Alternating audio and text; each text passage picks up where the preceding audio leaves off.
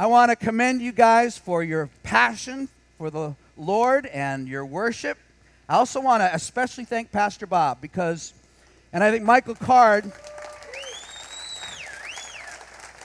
Michael can tell you that when you go around and you talk about the Jewish roots of the Christian faith, a lot of times you're met with a little bit of a blank stare. Huh? Yeah. And, uh, but you guys are, are all cued in and ready to go. And I appreciate the fact that you all know that Jesus is Jewish, right? The disciples, Peter, John, and James, were all Jews. All the writers of the New Testament, with the possible exception of Luke, were Jewish, right? And Luke was a doctor, so who knows?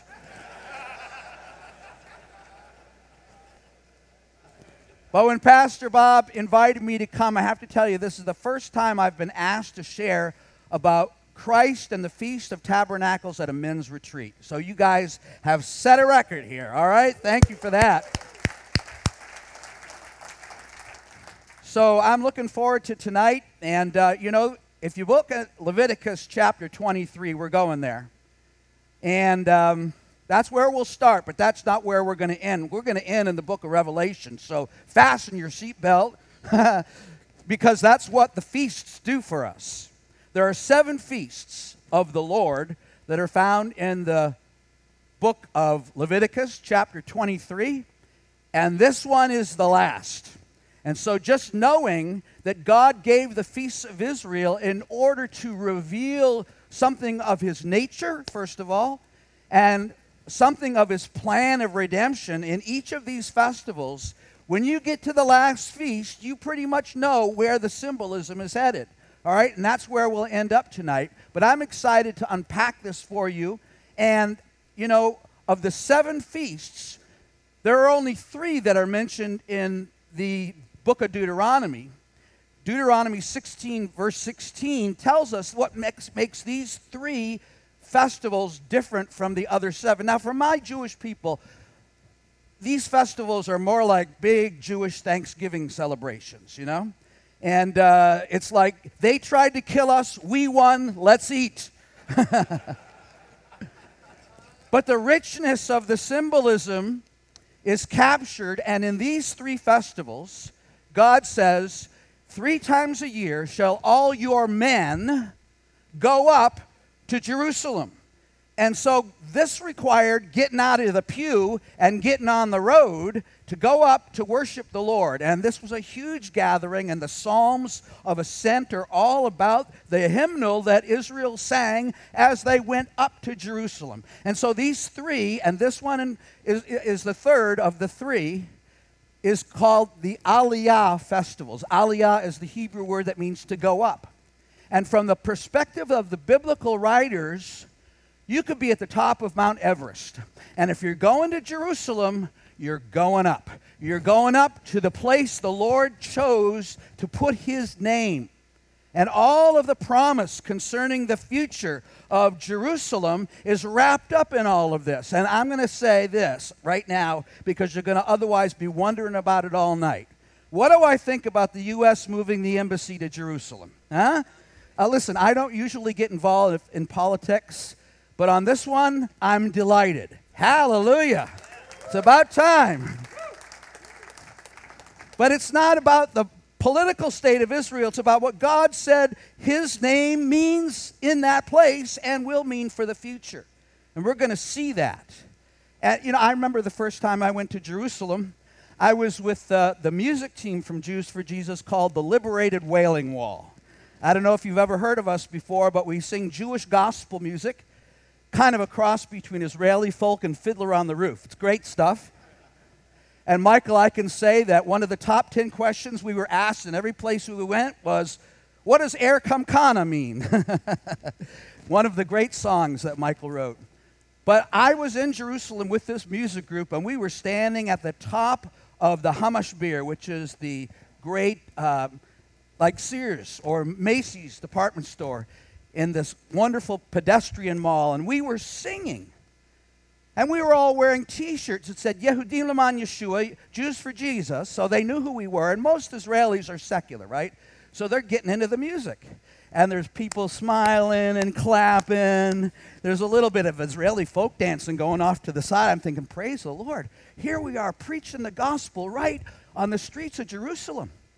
And then I noticed out of the corner of my eye five yeshiva buchers. Now, that's the young ultra Orthodox seminary students. Maybe you've seen pictures with the black hats and the, and the side curls. And they were walking towards us with a look of grim determination on their faces. And, and I knew we were in trouble. And sure enough, these guys got right up on our faces, and one of them reached out to grab the hand of the violinist, the bow, as she was bowing, and to wrench the bow out of her hand. And now I'm thinking, great, we're going to get martyred now on the streets of Jerusalem. And right at that point, up walked this Israeli guy. He was a giant of a man, about as tall as Pastor Bob. he was completely bald with a big handlebar mustache. He kind of looked like Jesse Ventura, you know. And he gets up in these guys' faces and he says, You touch them, and I'll touch you. And they backed off, you know, and we were able to continue ministering. And I thought to myself, Praise God. The Bible says the angel of the Lord encamps around those who fear him to deliver them from harm. I just never knew he looked like Jesse Ventura. but Jerusalem is ground zero for the conflict of all the ages. It's the place that God placed his name. And in the scriptures, we find that this is where the Feast of Tabernacles is to be celebrated. In the temple, we'll see how Jesus celebrated. So let's look at Leviticus 23. Just a few of the verses here, verse 33 and 34. The Lord spoke to Moses, saying, Speak to the children of Israel, saying, The fifteenth day of this seventh month shall be the feast of tabernacles for seven days to the Lord. Then skip down to verse 39. Also on the fifteenth day of the seventh month, when you have gathered in the fruit of the land, you shall keep the feast of the Lord for seven days. On the first day there shall be a Sabbath rest, and on the eighth day a Sabbath rest. And you shall take for yourselves on the first day the fruit of beautiful trees, branches of palm trees, the boughs of leafy trees, and willows of the brook, and you shall rejoice before the Lord your God for seven days. You shall keep it as a feast to the Lord for seven days. In the year it shall be a statute forever in your generations. You shall celebrate it in the seventh month. You shall dwell in booths for seven days. All who are native Israelites shall dwell in booths, that your generations may know that I made the children of Israel dwell in booths when I brought them out of the land of Egypt. I am the Lord your God. So, this is the scripture teaching concerning this great feast. Se- seven days, actually, eight full days of celebration. It's one of the greatest parties in all of the Jewish religion. And if you've never been in Jerusalem on the Feast of Tabernacles, that's a sight to behold because all of the streets are filled with people moving down to the Kotel, the Western Wall, to celebrate and they're trying, in a sense, to reenact what God gave to Israel long ago. And there are commands that we've read, and there are symbols that we've had described. The commands are this first of all, the command to remember. Let's go to the, the next slide there. All who are native Israelites shall dwell in booths. And that's where we get the name the Feast of Tabernacles or Sukkot, which is the same word in Hebrew. And that's what Israelites, Jewish people, call this festival, usually not the Feast of Tabernacles, but Sukkot. And this is, thanks guys who built this, uh, this is kind of like what the booth looks like. You can see it on the screen as well. Because we're to remember our wilderness wanderings that we, even if we were, uh, you know, in the most comfortable environment, the Waldorf Astoria in downtown Jerusalem, they have one, believe it or not, that we were never to forget. As the old spiritual says, this world is not our home, we're just a passing through. And that we are wandering, we're on a journey. And that journey, God took us from slavery in Egypt through the wilderness and that was part of his redemptive plan. And so, from beginning with Passover to the end with tabernacles, we've got this theme of redemption, of salvation. And that's what God wants us to do, to remember, because we're so easily forgetting, aren't we? We get comfortable with all the junk we can pile up under one or two mortgages. And God says, hey, guess what?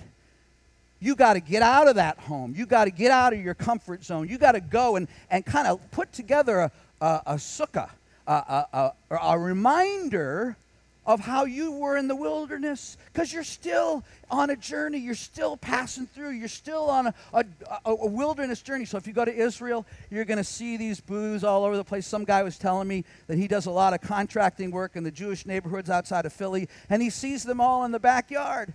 Some of them are really nice and fancy, and you go to Israel and they put them up on their balconies because a lot of people live in, you know, apartments, and so you can sometimes see little satellite dishes poking through the roof. But the point is not the comfort, but outside the comfort zone. And so we're to go into the booth, and we're to eat a meal there, and uh, you have a cookie in the sukkah, we say, and uh, and there's another thing that we're supposed to do, and that is to invite the stranger and the foreigner and maybe the homeless in for a meal during this time to remember that we're all on the same plane, that God is the one who provides all of our needs. And so this is one of those commands remember. And then the other command is to rejoice. And you shall take for yourselves on the first day the fruit of beautiful trees. And the rabbis have decided that there's one fruit that represents all of them. It grows in Israel. We don't see it very much, and I couldn't even get a hold of one for this event. It's called the citron uh, or an etrog. It's kind of like a, a lemon, only much bigger and you have to pay like a thousand bucks to get one that's just right according to the rabbis. It's incredible. The only time I've seen them used in the United States is when they've been put into fruitcake. Okay? And that's one of them right there in that picture. And then the lulav is the way that it has been worked out in the scriptures to use the willow and the myrtle and the palm. And what you do is you take the citron and the lulav and you go in to the sukkah and you do some thanks to God for the harvest that He's brought. And we remember that God has provided for us. And so we, we take the, the elements of the harvest that are represented by the lulav and the etrog, and we go up and we go down, and we go to the north and the south and the east and the west, and we do the hokey pokey, and we turn ourselves about. And that's what it's all about to praise God for His provision for the harvest.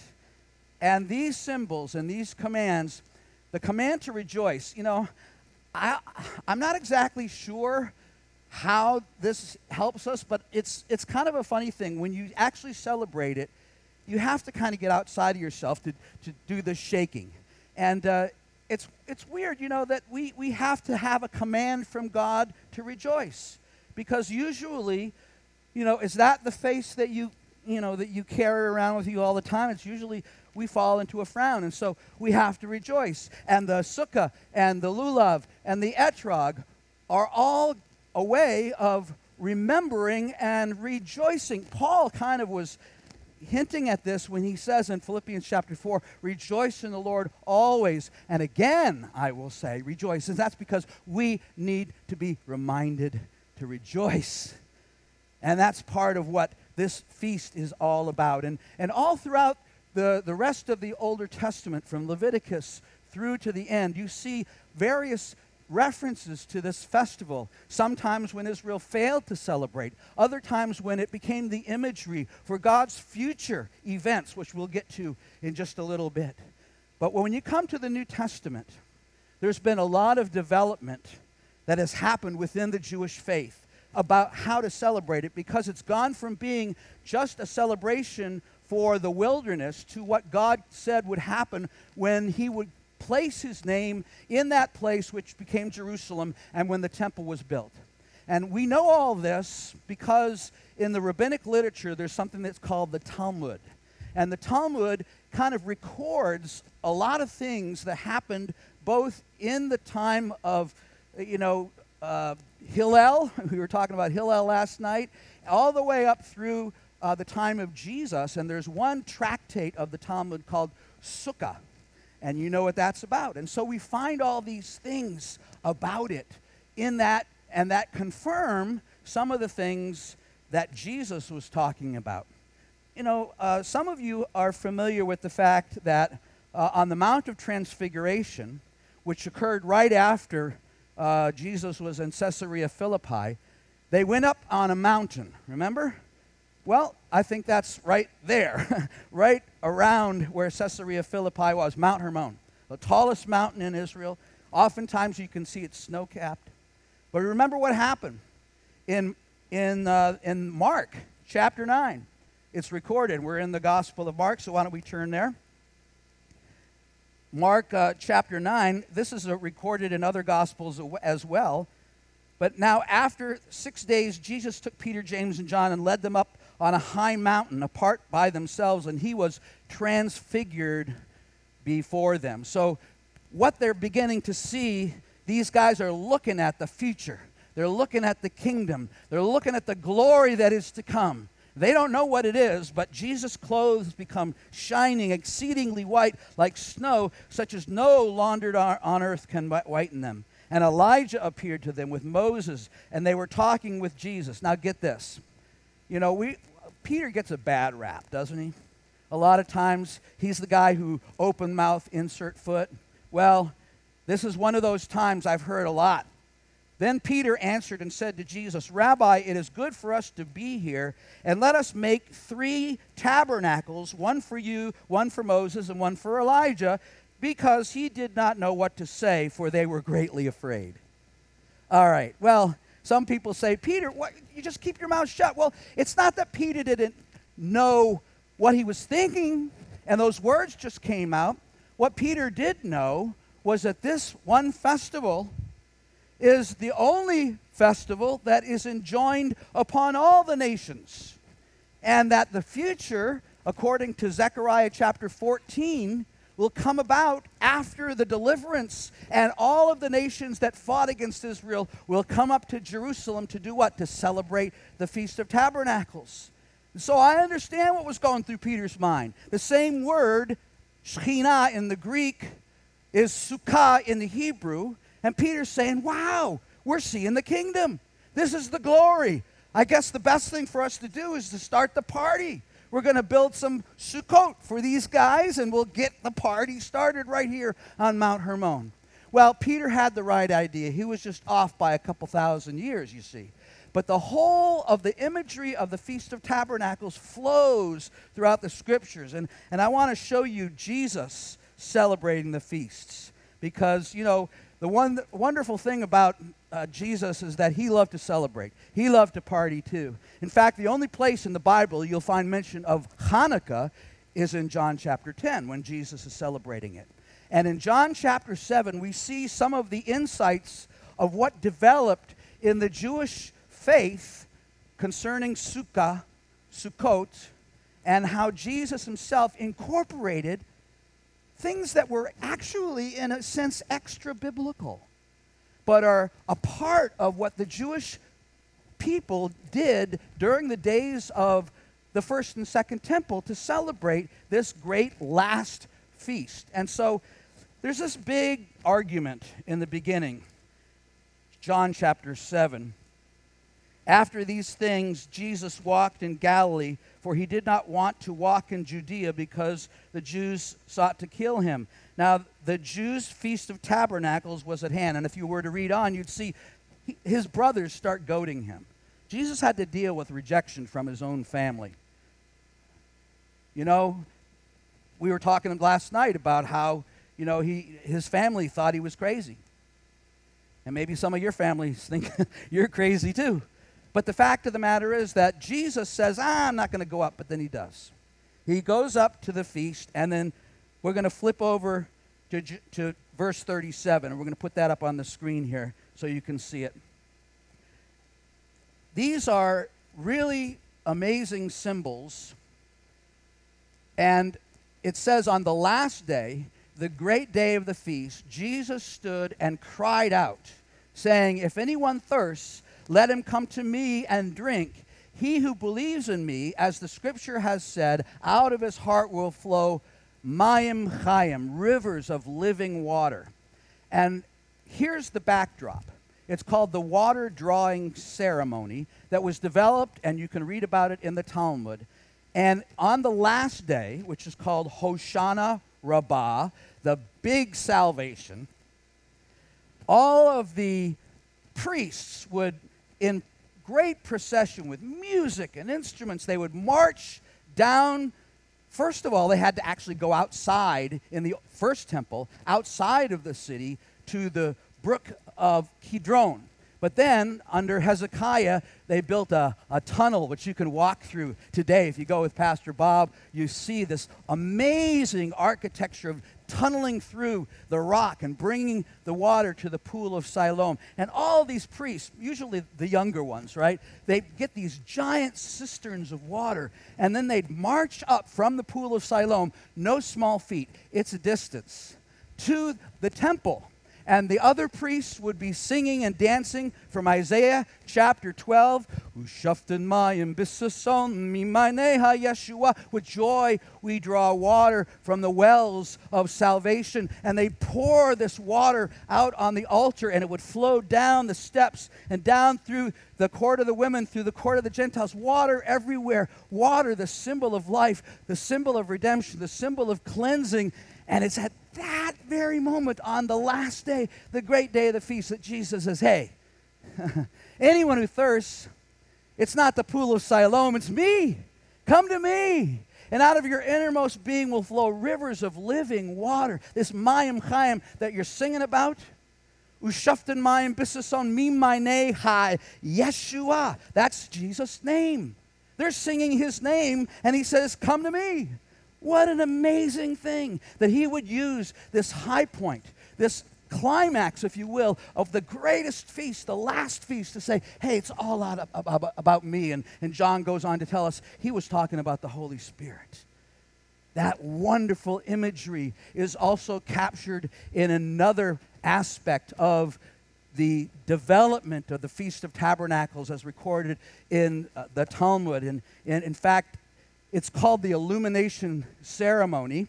And uh, the Talmud says, He who has not beheld this celebration has never seen true joy. It's one of the ways that the rabbis have said, We're going to bring joy into this celebration in any way we possibly can. And so, what they would do is this one would happen at night. And the priests would take the old linen garments that were kind of getting worn out and they'd use them as wicks. And they'd dip them in olive oil, specially prepared for the event, and they'd have these giant candelabras. And they'd get up there and they'd climb up and they'd light them. And the torches that they were juggling and the candelabras that were burning, it was like daytime, even though it was night in Jerusalem. And then Jesus spoke to them again and said, I am the light of the world. He who follows me shall not walk in darkness, but shall have the light of life. And you know, most people don't see the connection between the Feast of Tabernacles and the light because there's this w- great story in between about the woman caught in adultery. And so that story absolutely is scripture. But the placement of it in John kind of hides the fact that it's still the Feast of Tabernacles, only now it's night. It's the last day, the great celebration. And Jesus again uses the symbols of Sukkot, of the Feast of Tabernacles, to say, I am not only the Mayim Chaim, I'm the Or HaOlam, I'm the light of the world. And Jewish people to this very day have celebrations that kind of mimic, not mimic, but, you know, pattern themselves after these great ceremonies because we don't have the temple anymore. A lot of people want to see it rebuilt. But we have, uh, in fact, I wrote a book about the Christ and the Feast of Tabernacles that has a messianized version of this ceremony. So you build the sukkah, you have ushpizin, which is that you invite people in, and I want to invite you guys. Maybe, I don't know how we're going to do communion, but uh, if you want to maybe come and, and bless the Lord from inside this tabernacle and remember how He's provided for you, do that. And worship the Lord and remember and rejoice in the salvation God brought. But we take the, uh, the pitcher of water and we sing, Ushaftan mayim bisasom imane ha Yeshua. With joy, we draw water from the wells of salvation, remembering the water drawing ceremony. And then we light candles. Baruch atah Adonai Eloheinu melech haolam. Asher kitshanu b'mitzvotav v'tzivanu lahadlik ner shel yom tov. Amen. Blessed art thou, O Lord our God, King of the universe, who has sanctified us by your commandments and commanded us to kindle the festival lights. And so, through all of this, through this great feast, Jewish people today still commemorate both the wilderness wanderings, the temple that stood in Jerusalem, and yet, Peter had something when he talked about the future. He knew what Zechariah said about the nations. His timing was off, as I said before. And so what was going on? What, what, what was going to happen? What Peter didn't know was that the Feast of Tabernacles isn't just about the party, it's about the harvest. And there's a great harvest. And we're not just talking about the harvest in the land. That's those three festivals that God gave, the Aliyah feast, were all connected to harvest in the land. And this was the way that God anchored the people of Israel to the land of Israel that he had promised them. But the harvest is not just about that, it's about people. It's about people. And what Peter may not have understood was that that harvest needed to come to his own people. And while he saw the first fruits of that in the book of Acts, we're still waiting. We're still waiting. And I believe we're getting very close to that harvest, that future harvest. And, and in fact, we're sowing seed now for the harvest that's yet to come. There's going to be an enemy of the Jewish people, of God, of God's people, who will arise against the nation of Israel. And this enemy makes Yasser Arafat look like a good friend. You see, from the world's perspective, this man of sin looks like a great leader. He looks like somebody who is wise, a peacemaker. But from heaven's perspective, he's like a beast coming up out of the sea. And he will deceive the nations. And he will gather their armies together to invade the beautiful land. The Bible tells us where that invasion will occur in the plain of Megiddo. If you go there with Pastor Bob or if you go there with anybody, you're going to be there. you're going to look out over the place where Elijah faced down the prophets of Baal. And you're going to look down, you're going to see the most lush agriculture in the land right there. That valley of Jezreel. Napoleon Bonaparte marched his armies through there and said, This is the greatest natural battlefield in the world. And he's right, because it's the, straight, the staging ground for the mother of all wars. Cutting the north off from the south, the invading armies begin the fight that is the last battle. Down, down, down to where? The city of Jerusalem ground zero for the cosmic conflict of all the ages. And now the city is surrounded. A lethal dagger is poised and pointed at the heart of the nation of Israel. God, who promised they would exist before him forever, must come through now, or the end is at hand. Israel, having heard the messengers, the 144,000, the prophets, the, the, the, the prophets who died in the streets of Jerusalem and were raised back to life, they've heard. But now they've come to the very end of themselves, and at this critical hour, they cry out to God for a deliverer.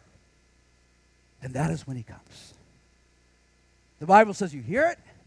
And then you see it. The Lord himself shall descend with a shout. what does the shout of the creator of the universe sound like? In my imagination, it begins like a rumble that gets louder and louder and louder until all warfare ceases. All activity on the planet comes to a screeching halt, and all attention is grabbed towards the skies. We see the clouds roll back as a scroll, and the brightness of a, of a thousand noonday suns fills our vision. And there's the one we've been waiting for. Hallelujah. He's the King of Kings, He's the Lord of Lords. And as he descends, and as his foot touches the Mount of Olives, that mountain is split from east to west. And then is fulfilled the promise of the prophet Zechariah, who said in chapter 12, And I will pour out upon the house of David and upon the inhabitants of Jerusalem the spirit of grace and of supplication, and they shall look upon me whom they have pierced, and they shall mourn as one mourns for an only son, and weep bitterly as in the weeping of a firstborn. And in that day a great fountain will be opened in Jerusalem for cleansing and for purification, and thus all Israel will be saved. Hallelujah! That's the harvest that's yet to come. And what a harvest it is. I believe it, and that's why I do what I do, because I know who wins in the end. And you're on that team too. And we get to be a part of it. And I don't think that any of us personally will be on terra firma when that happens. That's just my personal view. I think we're going to be returning with Christ in the air. But those who remain, who especially the nations that have fought against Jerusalem that remain, that's probably a, a, thinned out population, wouldn't you say, after the man of, uh, comes on the white horse? Nevertheless, they get to come up to Jerusalem and celebrate the Feast of Tabernacles. And you know what? Even that's not the end. Because we know that this feast is the imagery for all that the book of Revelation tells us about what awaits us. And I saw a new Jerusalem coming down out of heaven, adorned as a bride for her groom. An amazing image of a city that we can't even imagine being built because its builder and maker is God. Human hands cannot construct such an unusual construction. But the Bible tells us that a voice is heard Behold, the tabernacle of God is with men, and he will dwell with them, and they shall be his people. God himself will be with them and be their God. That's where we're all headed. What a glorious picture. All the imagery. If you go to the next chapter, Revelation 22, there's this amazing river of water, the Mayim Chaim, that's flowing from the throne of God, coming down, and, and there's the tree of life on every side of this river that has 12 different kinds of fruit growing on it. And there's, all, there's never a, a, a winter. There's never a, a, it's always harvest. Always feel free to go grab some fruit, guys, because it's always there. And this is all, and, and the saints who are around the throne are dressed in white robes like the priests who ministered in the temple on the Feast of Tabernacles. All of this is tabernacle imagery, all of it telling us this world is not our home. We're just passing through. And I, I think God wants us all to feel like we're on a journey. That tabernacles is pointing us in the direction of what is and what is to come. We in Jews for Jesus have been trying to figure out what to do about that. And we realize that all of history is headed toward this conclusion. And we have now the largest branch of Jews for Jesus in the world in Israel. And I want to tell you just briefly something that I need your prayers for for the uh, Pastor Bob knows about this for the past number of years. Actually, this is the 18th year. Jews for Jesus has been having saturation evangelistic outreaches in every city with a Jewish population of 25,000 or more. It started in San Francisco, our headquarters, in 2000, 2001. And now we're at 2018. And we've saved the best for last. Yeah, coming up this year is Behold Your God, Jerusalem. We're going to have 70 of our staff doing things in Jerusalem. And it's not going to be your typical Jews for Jesus campaign because that would be very short lived. you remember the story about my first time in Jerusalem. That can happen in an instant. So we've got 10 prongs of outreach.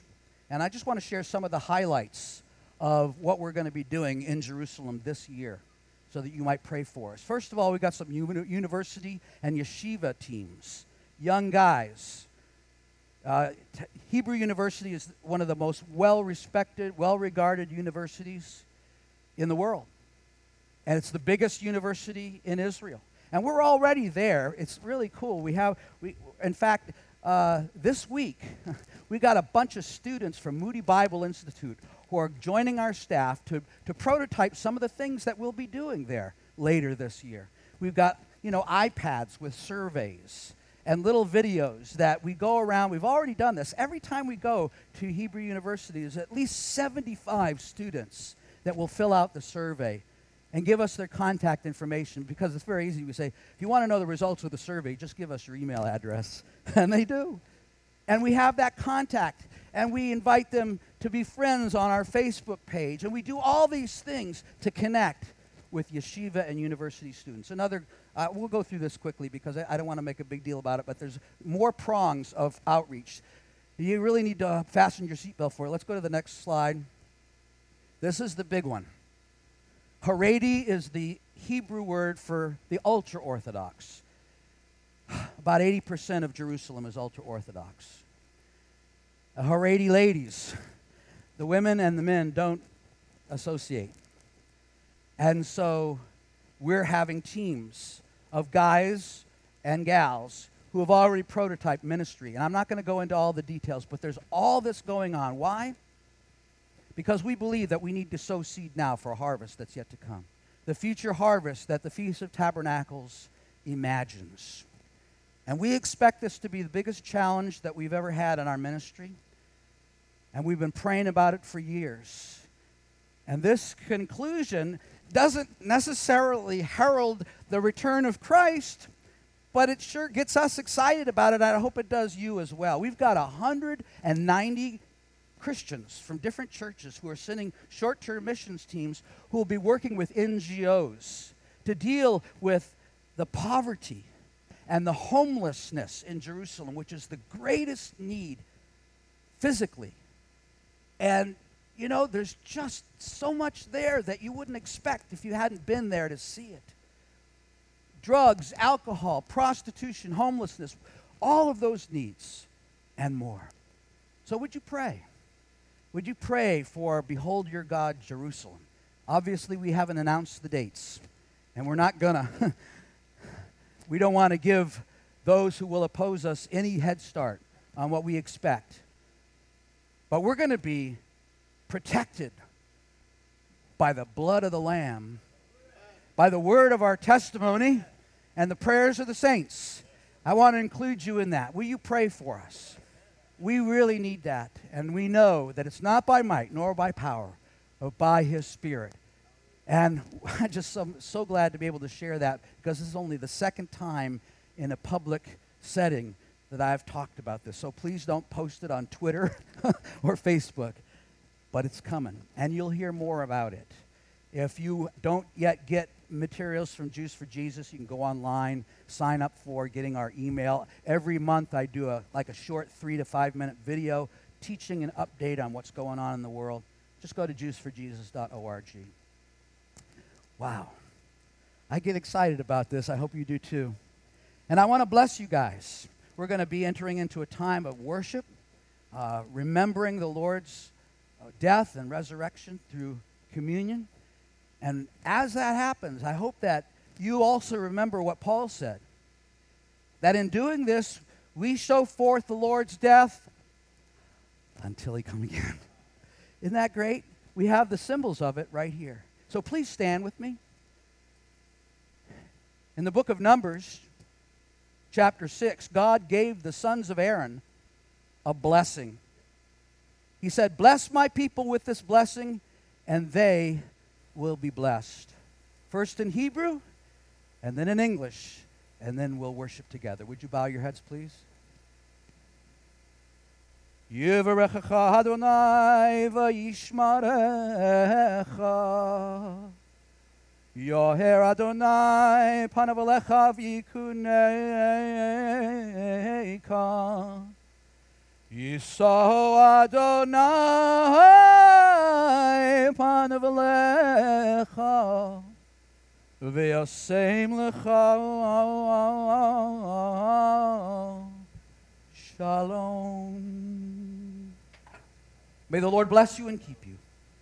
May the Lord make his face to shine upon you and be gracious unto you. May the Lord lift up his countenance upon you and grant you his peace. Bashem Yeshua Mashiachenu Sar HaShalom. In the name of Jesus our Messiah, the Prince of Peace. Amen. Amen.